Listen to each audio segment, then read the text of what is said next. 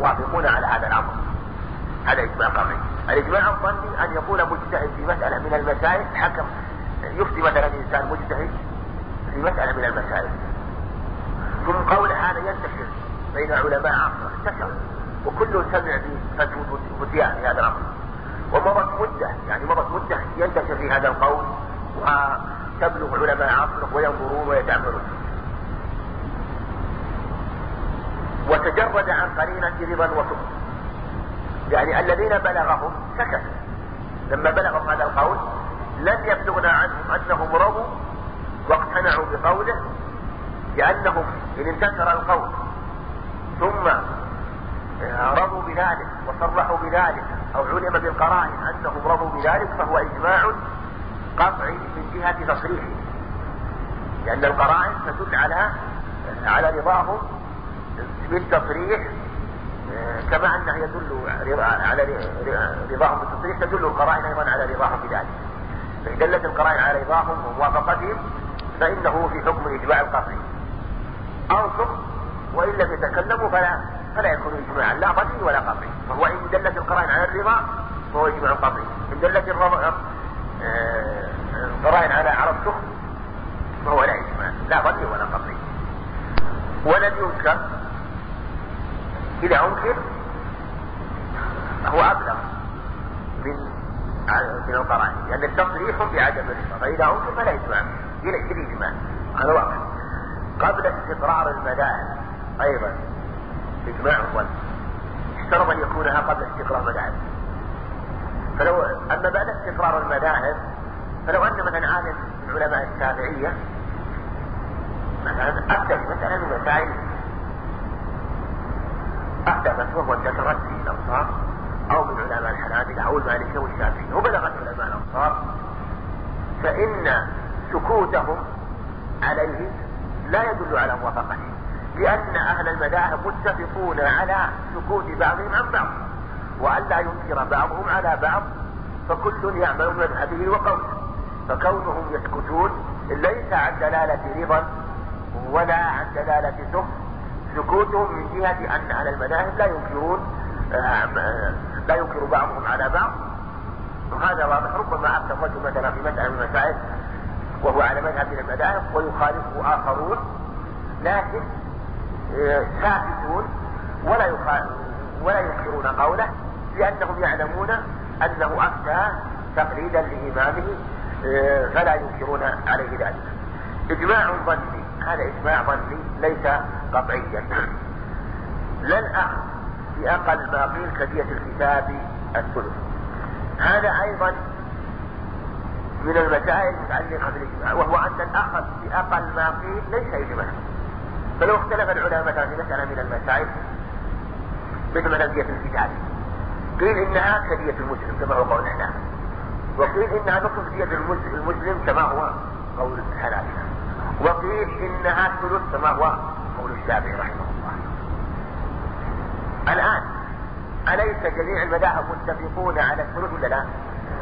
متفقون على الثلث ولكن اختلفوا في الزائد الحنابلة يثبتون عليه الثلث وغيرهم يثبت عليه النصف مع الثلث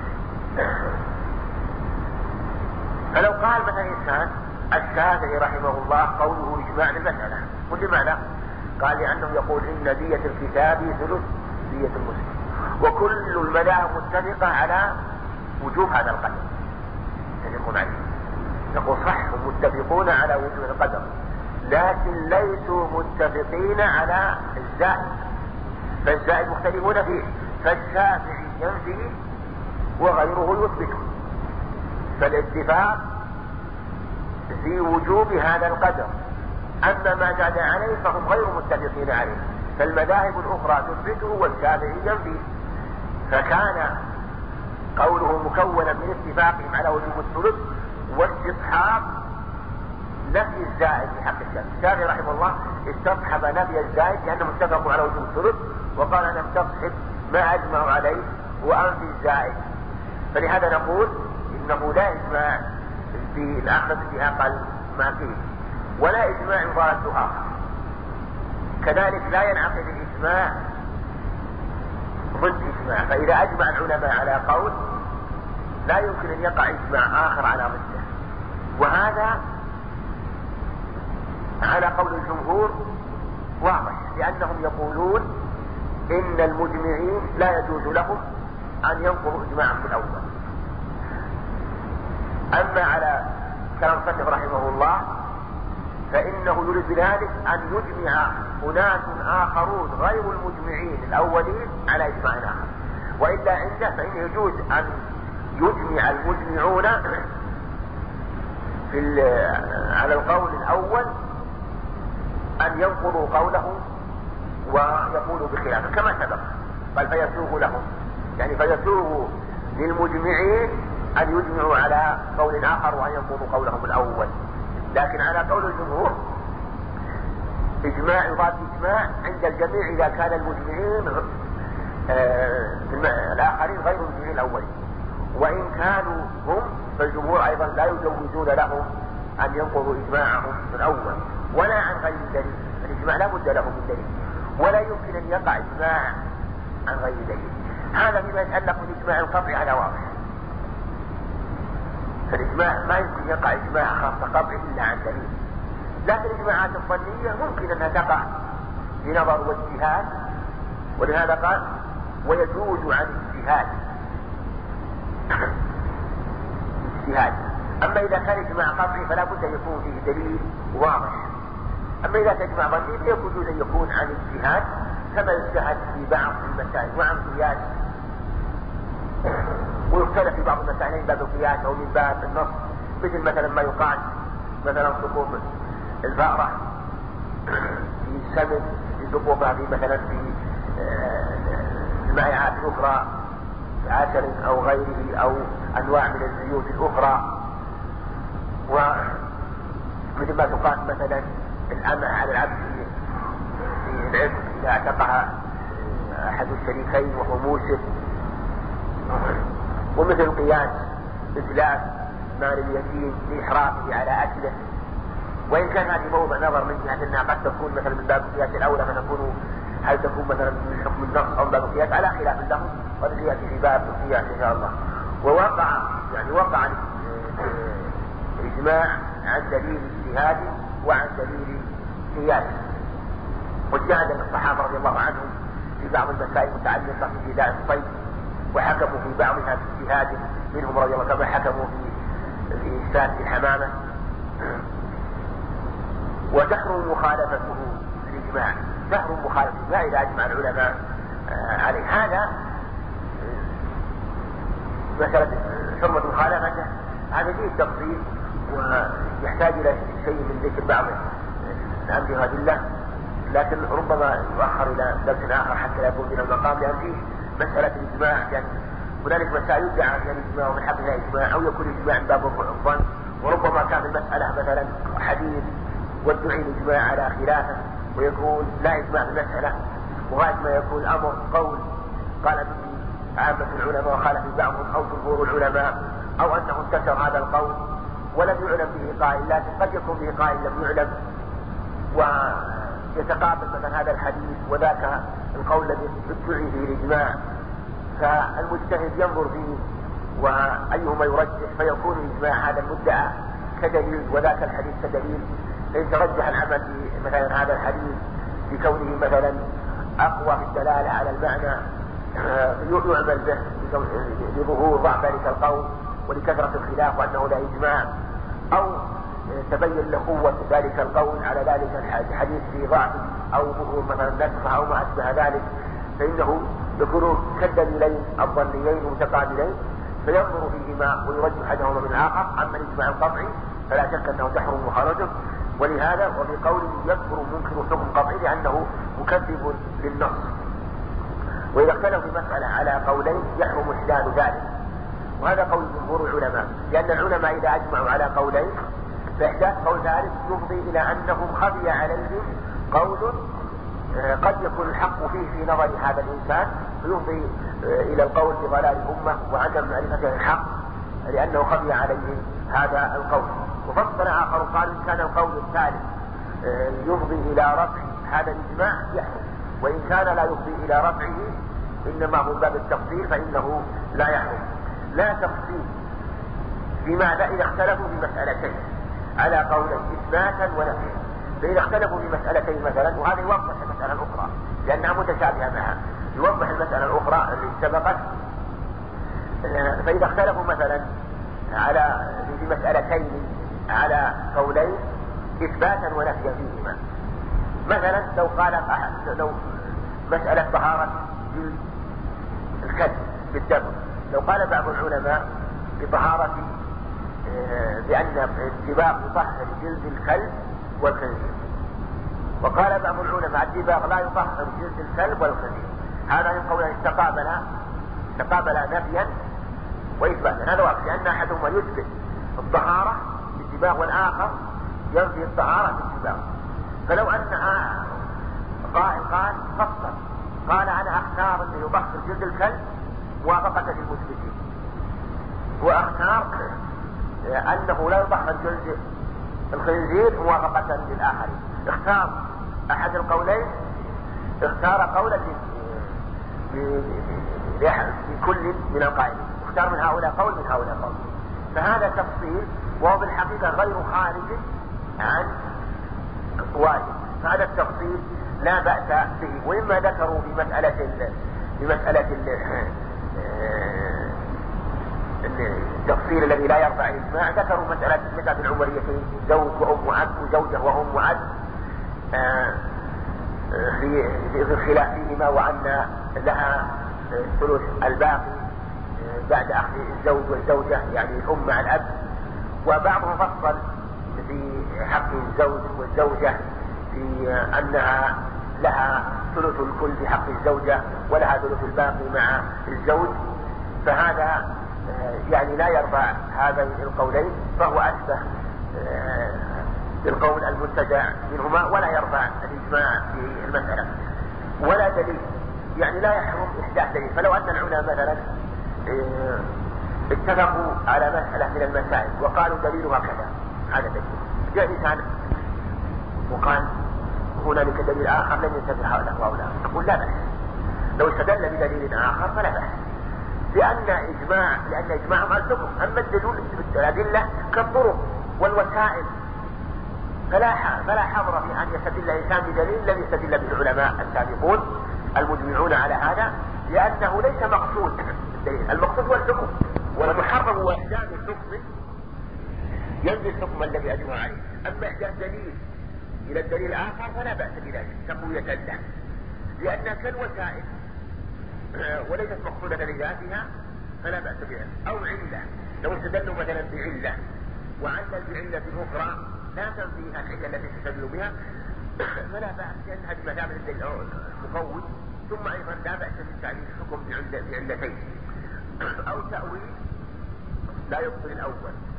كذلك إذا كان التأويل لا يبطل الأول. لو أن العلماء مثلا اتفقوا على تأويل لهذه الآية وجاء إنسان وتأولها بتأويل مشابه لهذا التأويل أو بزيادة بيان وإيضاح لا يخالف التأويل فلا بأس بذلك.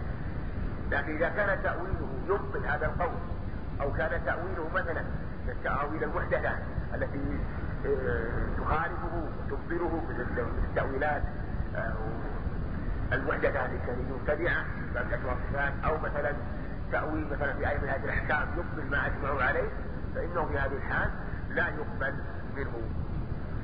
نقص عونه واتفاق عن الإنسان على هذا القول الأول وقد استخرجوا الخلاف لا يرفعه والله أعلم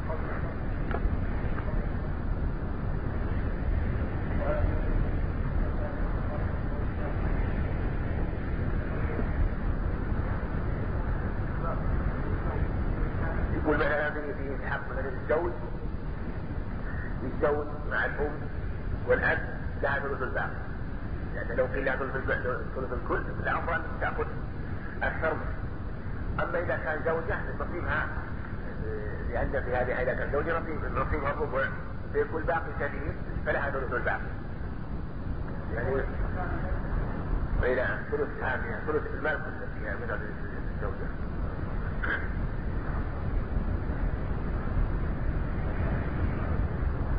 لا الإجماع الظني الإجماع الذي يقول عالم قول نعم.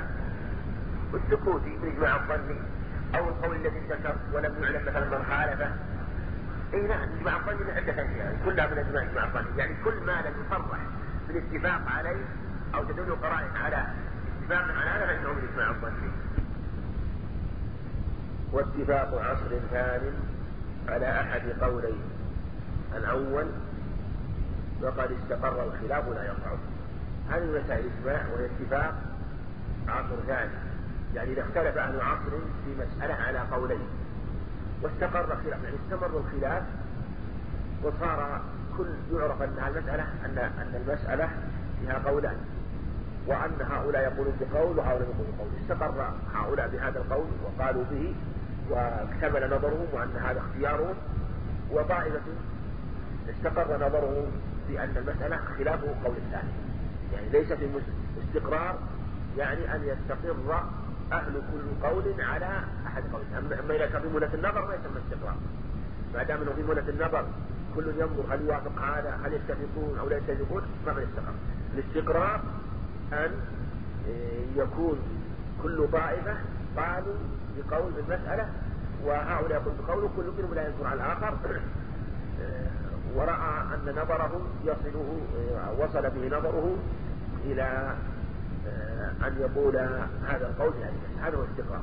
فإذا استقر الخلاف بمسألة وجاء بعدهم علماء واختاروا أحد القولين في هذه المسألة فإن إجماعهم على أحد القولين الأولين لا لا يقع الخلاف ولا يكون إجماعا. وإن أجمعوا لكن لأنهم أجمعوا على أحد القولين والقول الثاني لمن كان لعلماء آخرين وإن ماتوا. وهنا عبارة. يعني الشافعي رحمه الله قال بعض العلماء عبارة رشيقة وهي أن المذاهب لا تموت بموت أربابها طيب وإن مات هؤلاء فإنهم آه، فإن أقوالهم منقولة مسألة خلافية لكن أنتم اتفقتم على أحد القولين. فلا يكون إجماعا. مثل لو اختلف الصحابة على قولين. كل قول يقول بضعف من الصحابة ثم جاء التابعون وأجمعوا على أحد القولين فنقول المسألة ليست إجماعا. بل فيها قول ثاني أنتم أخذتم بأحد القولين. وإلا فإجماع يعني إن لم يستقر الخلاف. ما دام أنه ما استقر الخلاف وكل منهم من النظر ثم أجمعوا قبل استقرار الخلاف آه، لأهل هذا العصر وأجمعوا عليه فإجماع. لأنه في هذه الحال ما استقر الخلاف. وقيل إن طال الوقت إن طال الوقت فلا إجماع وإن لم يكن الوقت فإنه إجماع هو بالغالب أن إذا طال الوقت يستقر الخلاف. إذا طال الوقت لا بد. يعني ما يمكن يطول الوقت وكل منهم بمولة النظر وينظر. إلا والمسألة يعني لو طال النظر هذا الوقت إلا والمسألة في لا تكون لها خلاف. يعني ما يمكن يطول النظر في مسألة من المسائل بين العلم وينظرون وتكون مسألة يمكن يجمع عليها لأن ما يكون لك نص أبدا. وهم علماء عصرهم ويخفى عليه النص بين في هذه المسألة يجمع عليه غاية غاية ما يكون لو أن حصل إجماع بعد ذلك يكون أسبب الإجماعات السكوتية أسبب الإجماع السكوتي الذي ليس كالإجماعات القطعية التي الذي يحرم مخالفة. ولو مات أو ارتد أرباب أحد القولين لم يصل قول الباقي إلا فلو أن علماء هذا العصر اختلفوا على قولين واستقر الخلاف. ثم مات أرباب أحد القولين. يعني مات جميع العلماء الذين يقولون بهذا القول. أحد يعني أحد الفريقين يقول هذا الفعل يجوز. والفريق الثاني يقول لا يجوز. فمات الفريق الذي يقول إنه لا إنه لا يجوز. وبقي الفريق الذي يقول يجوز.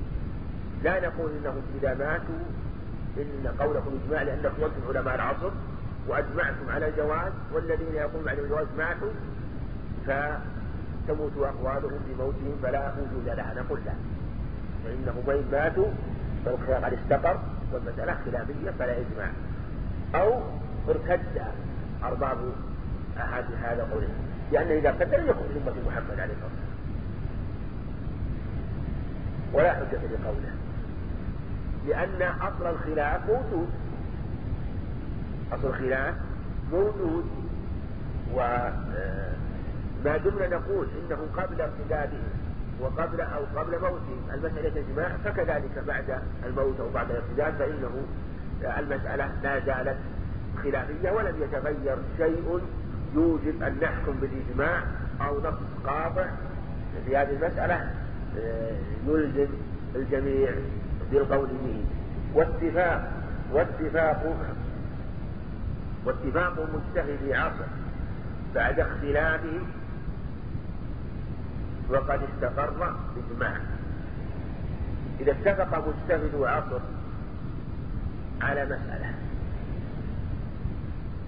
وقد استقر هذه المسألة تكون على صورتين أيضا مثل ما سبق. الصورة الأولى أن يكون الخلاف لم يستقر. اختلف علماء العصر أو نقول مثلا اختلف الصحابة مثلا في مسألة من المسائل. اختلفوا في مسألة من المسائل. وهم لا زالوا في طور النقاش. يتناقشون وبعد استقر خلافهم. وكل منهم يناقش الثاني لعله يأخذ بقوله وكل منهم ينظر ما عند الآخر لعل القول أرجح ما استقر الخلاف. مثل مثلا خلاف الصحابة مثلا في موت النبي عليه الصلاة والسلام. أو خلافه في دفنه أين يدفن أو في غسله كيف يغسل وفي ميراثه هذه المسائل عظيمة هذه المسائل قبل استقرار الخلاف حصل إجماع ولهذا من خالف منهم رضي الله عنه عاد ووافق. أبا بكر وعاد ووافق ثم أجمعوا على هذه المسائل وهو إجماع.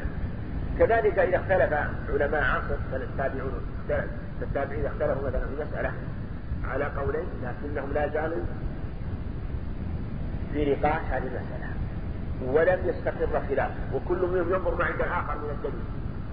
يجتمعوا مثلا ويتفقون وينظروا آه، هل جد دليل مسألة هل ظهر شيء؟ يتناقشون. ثم أجمعوا قبل استقرار الخلاف هذا إجماع ما هذا إجماع بلا إشكال المسألة الثانية استقر خلافهم هذه مسألة مقدمة يقول إجماع أيضا. لأنهم علماء عصر واتفقوا فهو إجماع. وإذا كان وإذا كان اتفاق يعني يعني يعني هذه المسألة مسألة اتفاق يعني أخذ العصر الثاني بأحد قولي العصر الأول هذه مسألة سبقتنا لكن مسألتنا هذه قلنا إنها على صورتين. الصورة الأولى إذا لم يستقر خلاف علماء العصر فإنه إذا اتفقوا إجماع. هذا واضح. الصورة الثانية اختلفوا في مسألة على قولين. أحدهم يقول بالجواز والآخر يقول بعدم الجواز اختلفوا. ثم استقر. ثم بعد ذلك استقر خلاف. كل منهم ظهر له أن هذا القول في هذه المسألة والقول الثاني والفريق الثاني خالف. كل منهم اعتقد قوله في المسألة واعتقد أن قوله هو الصواب. مرت على ذلك المدة وعلماء العصر هؤلاء موجودون. ثم بعد ذلك ظهر لأحد الفريقين صواب الفريق الثاني. يقول رحمه الله إنه إجماع. إنه إجماع.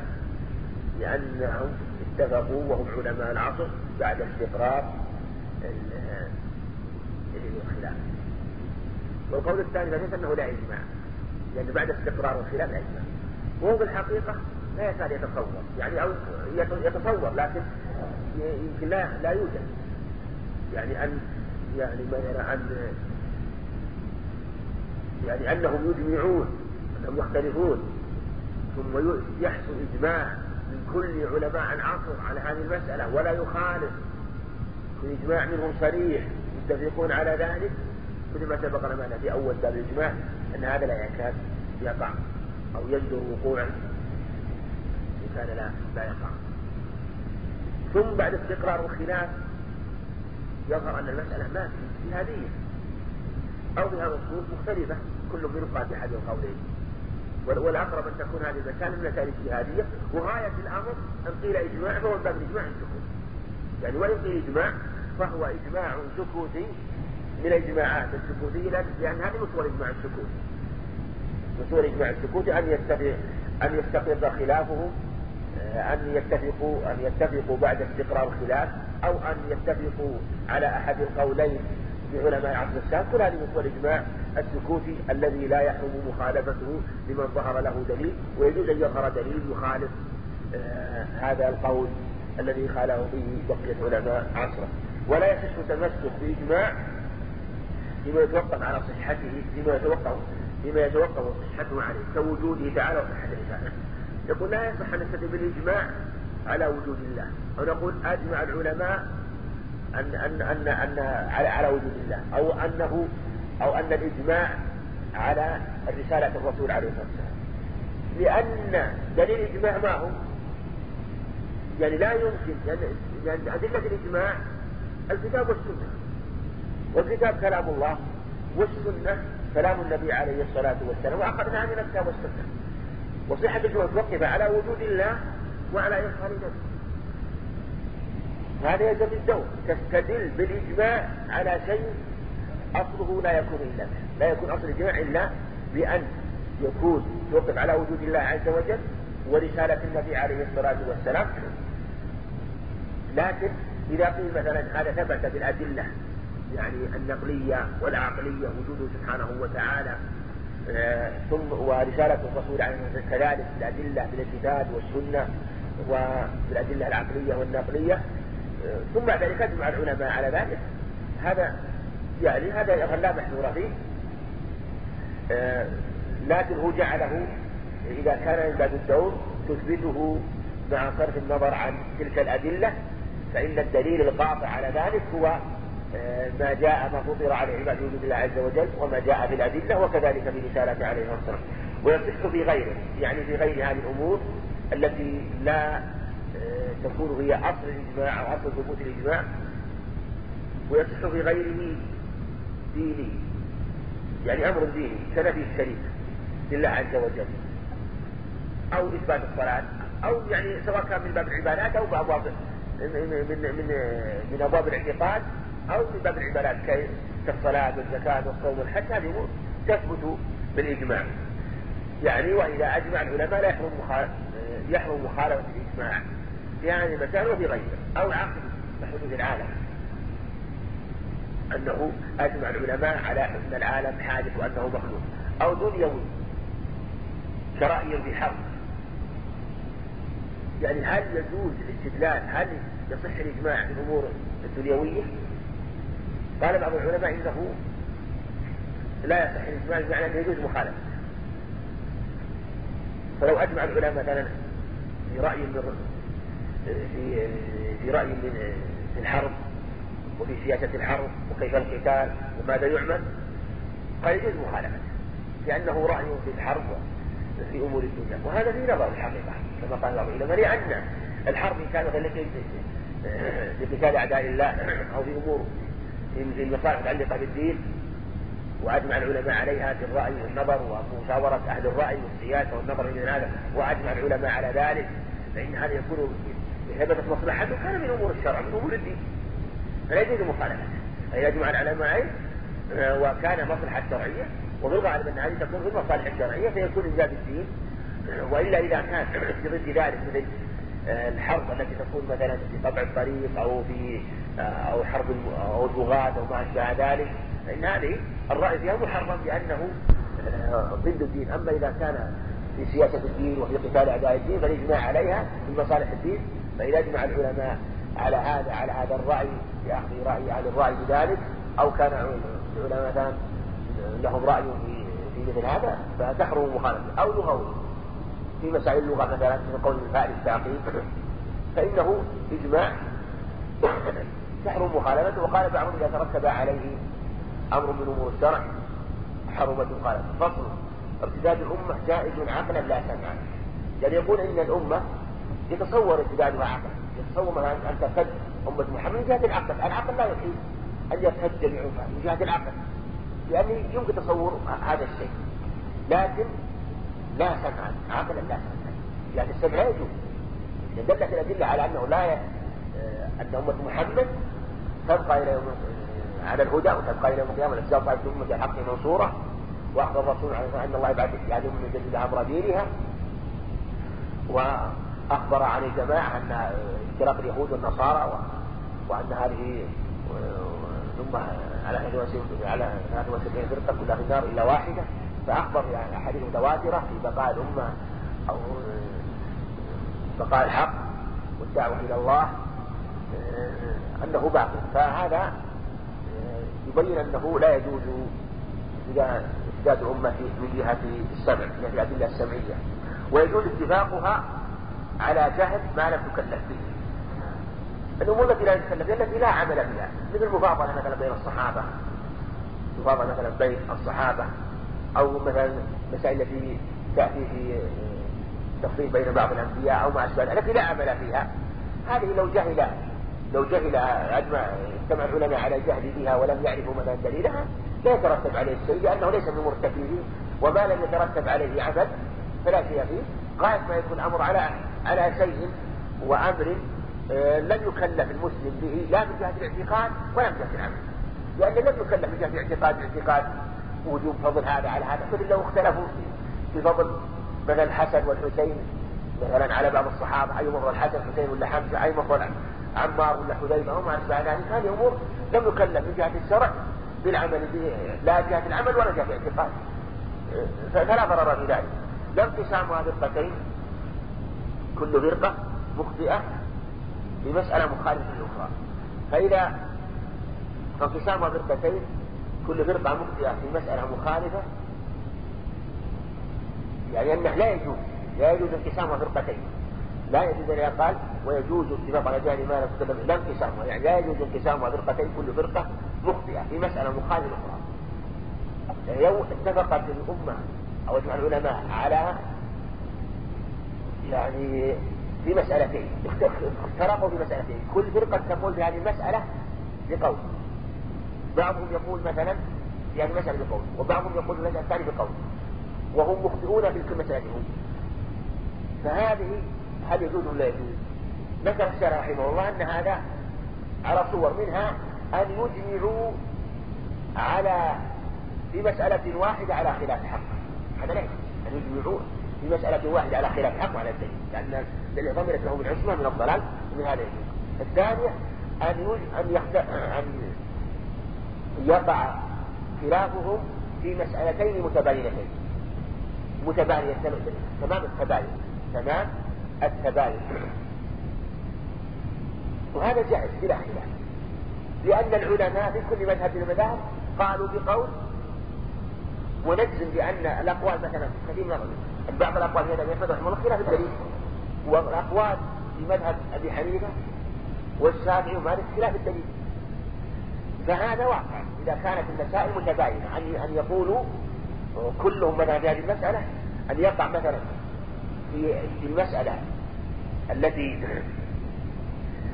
في مذهب أحمد على خلاف الحق وفي المسألة الثانية في مذهب الشافعي مثلا على خلاف الحق. والدليل خلاف قولهما.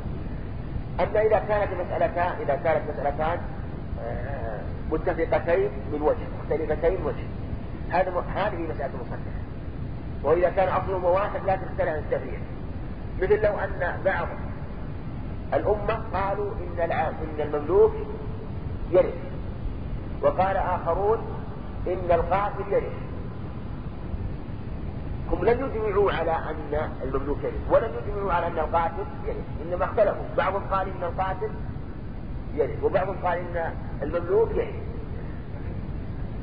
فهذه مسألة المصنف رحمه الله وهو يقول بعد كلامه من شرحه أنه لا يقع هذا. لماذا؟ قال لأن أصلهما واحد وهو المانع من الإثم يعني المانع يعود يعودان لأصل واحد وهو المنع من الإثم فلهذا قال إنه لهذا لا يقع آه، خطأ من الإثم لكن فهمت أن المسألة يعني يفهم أن المسألة لها أن لها شقين. في أحد الشقين يجوز وفي الآخر لا يجوز. ولا عدم ولا عدم علمها بدليل. اقتضى حكما لا دليل لها له غيره. هذه مسألة أخرى يقول كذلك لا يجوز أن تتفق الأمة في مسألة من المسائل وهم لا يعلمون الدليل. اتفقوا على أن الحكم بالجواز في هذه المسألة. وفي المسألة دليل. لكن هذا الدليل لم يعلمه. إذا كان ليس له دليل غيره. أما إذا كان إذا كان للمسألة أدلة سبق معنا أنه لا بأس أن يستدل المتأخر بدليل أو علة أن يذكر دليلا أو علة لم يذكره المجمعون. إذا كان في المسألة عدة أدلة. أما إذا كان ليس المسألة إلا دليل واحد وهم أجمعوا على أجمعوا على هذه المسألة ولكن لم يطلعوا على يقول لا, لا إن هذا لا يصح. يعرف بل لابد أن يعرفوا الدليل.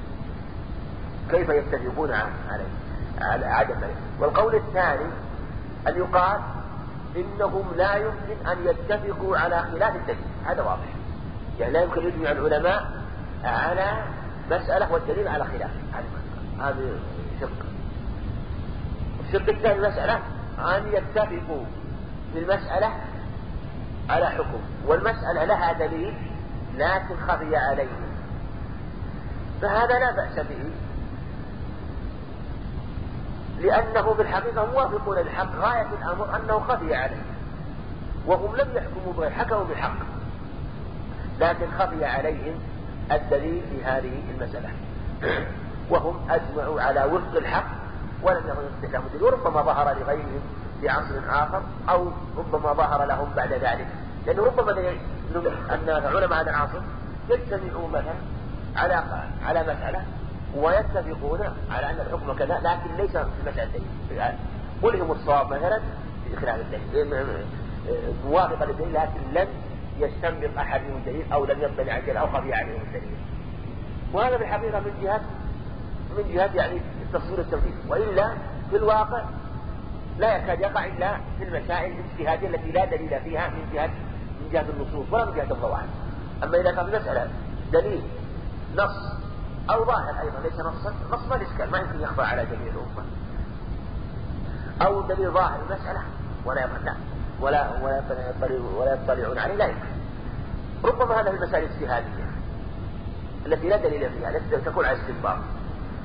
وفي هذه لا بد أن يستنبط دليل لا يستنبط مثلا من الأدلة شيء آه، يؤيد هذا الحكم وإلا من البعيد. أن يجمع العلماء العصر على مسألة ولا يذكرون دليلا في هذه المسألة من جهة الاستنباط بل لا بد أن يظهر لأحدهم في المسألة شيء من الأدلة والله أعلم.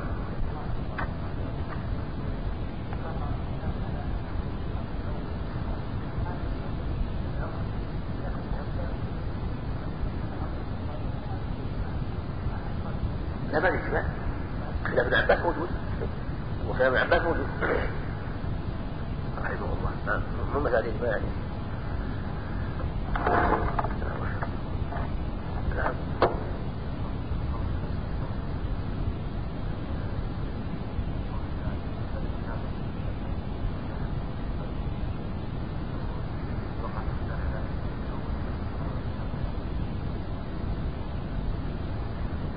التفصيل إحداث يعني. هذه فرق بين إحداث قول وبين لا. التفصيل التفصيل يجوز. مثل مثل مثلا لو أن علماء العصر مثلا قال بعضهم مثلا في في عدة مسائل. قال بعضهم مثلا في تضمين. بعضهم قال الصبي مثلا لا يضمن. وبعضهم قال إن الم... إن الم... قال الصبي آه، لا يضمن. أو مثلا مثلا بمعنى في طهارة جلد الكلب والخنزير. يعني قال بعضهم إن ان ان, جلد الكلب والخنزير نجس لا يضمن. وقال بعضهم جلد الكلب والخنزير طاهر يطهر يطهر هذا نفي وهذا إثبات. جاء إنسان قال لا أنا أقول جلد الكلب يطهر جلد الخنزير أختار من القول هذا وأختار القول هذا. أو قال بعضهم مثلا إن, إن العبد والمملوء والصبي لا يضمنان. وقال آخر لا الصبي والمملوك يضمنان. تقابل بينهم. جاء عالم آخر قال لا أنا أقول إن الصبي لا يضمن والمملوك والمملوك يضمن. لأن الملوك يعني له تصرف ويفهم بخلاف الصبي فإنه لا يضمن. لو الصبي هذا جائز. لا الاتفاق الاتفاق شيء هذا غير. إحداث شيء. الاتفاق هم ما أحدث هذا. الاتفاق أنهم يعني أحد القولين قالوا به ولم يقولوا قولا ثالثا أما ذاك أحدث قولا. أما هذا قال يعني وافق على أحد القولين والقول الثاني هجروا تركوا. فصل. يشترك الكتاب والسنة والإجماع في السند. شيء يجمع هذه الأصول الثلاثة. وهو الإسناد. فأراد أن يتكلم على الإسناد أو أراد آه، أن يتكلم على يذكر السلف هذه الجهة ويتكلم أيضا على بعض الأحكام المتعلقة بالأخبار ونقل الأخبار ولهذا المباحث ستأتي. غالبها متعلق بباب المصطلح واعتنى به المصنف رحمه الله اعتناء جيدا. وذكر هنا في أول كلامه شيء ما يتعلق بالخبر. قال ويسمى إسنادا. يسمى سند ويسمى إسنادا يعني وهو الطريق الموصل إلى المسجد يسمى سند ويسمى إسنادا. والمسلم هو الذي يعتني بالأسانيد وبالطرق وبالعناية بها وحفظها ومعرفتها. وهو إخبار عن طريق المتن هذا هو السند. إخبار عن طريق المتن فالسند يوصلك إلى المتن والمتن هو المخبر به. السند هو الإخبار والمتن هو المخبر به. لأنك آه، تعرف المتن وتقف عليه من طريق السند. فإذا وجد السند أوصلنا السند إلى الخبر. والمتن وهو المخبر به. والخبر ما هو؟ قال ما يدخله صدق وكذب. وهنا عاد يأتي للأصوليين ولغيرهم وأيضا يذكرونه إلى البلاغة الخبر وتعريفه والخلاف فيه على طريقتهم في الفتل والنقض والرد وغالبها لا يسلم لا يسلم بعضهم ببعض هذه التعاليم. وغاية ما يكون على قولهم من باب التقريب. قال والخبر ما يدخل ما يدخله صدق وكذب. كل ما يمكن أن يقال إنه صدق أو أنه كذب فهو خبر. وما لا يدخله الصدق أو الكذب والكذب فإنه لا يسمى خبرا فحد الخبر ما يسمى صدقا ما يدخله الصدق والكذب. ما يقال إنه يعني كما ذكرت وقال بعضهم ما يحتمل الصدق والكذب. والمصنف رحمه الله يقول هو ما يدخله الصدق والكذب. فعلى هذا يسمى خبر. ويطلق مجازا على دلالة معنوية وإشارة حالية. يعني أن الخبر يطلق على الدلالة المعنوية والإشارة الحالية. فإذا مثلا قال قال إنسان لرجل عيناك تخبرني بأنك فعلت كذا وكذا. مثل مثل ما يقال مثلا وجهك يتبين يخبرني أنه كذا وكذا. هذا واقع. يقع مثلا بين الناس مخاطبات وكلام. أن يقال حالك يخبرني أنك لست صادقا في قولك أو أنك فعلت كذا أو عيناك تخبرني أنك فعلت كذا. هذه دلالة بالمعنوية. وإشارة حالية مثل لو سئل رجل مثلا لو سألت هل جاء فلان؟ فأشار مثلا بيده هز رأسه مثلا أو برأسه هز رأسه يعني نعم جاء فلان. هذه إشارة آه، آه، بأي عضو مثلا. إذا أشار بشيء تستدل بهذه الإشارة على أنه آه، أن الخبر كذا وكذا. يقول إنها مجاز. وحقيقة على الصيغة. يقول هذا الحقيقة. الحقيقة على اللفظ الصيغة المراد باللفظ يعني أنه ينطق مثلا بدل ما يقول مثلا يقول جاء فلان بدل ما يقول هكذا يهز راسه يقول نعم جاء فلان. هذا هذا الحقيقة. أما إذا هز راسه هذا إشارة. ومثلا إذا قلت عيناك تخبرني بأنك فعلت كذا وكذا هذه دلالة معنوية لكن إذا أخبرك أنه فعل كذا وكذا هذا هو الحقيقة. فيقول إن الدلالة المعنوية والإشارة الحالية مجاز وهذا جان على ما جرى عليه جماهير الأصوليين واللغوي والبلاغيين وغيرهم أنه يجري المجاز في مثل هذه الأشياء والحقيقة. والقول الذي جنح إليه جمع من أهل العلم وقووه أنه حقيقة في كلا الأمرين.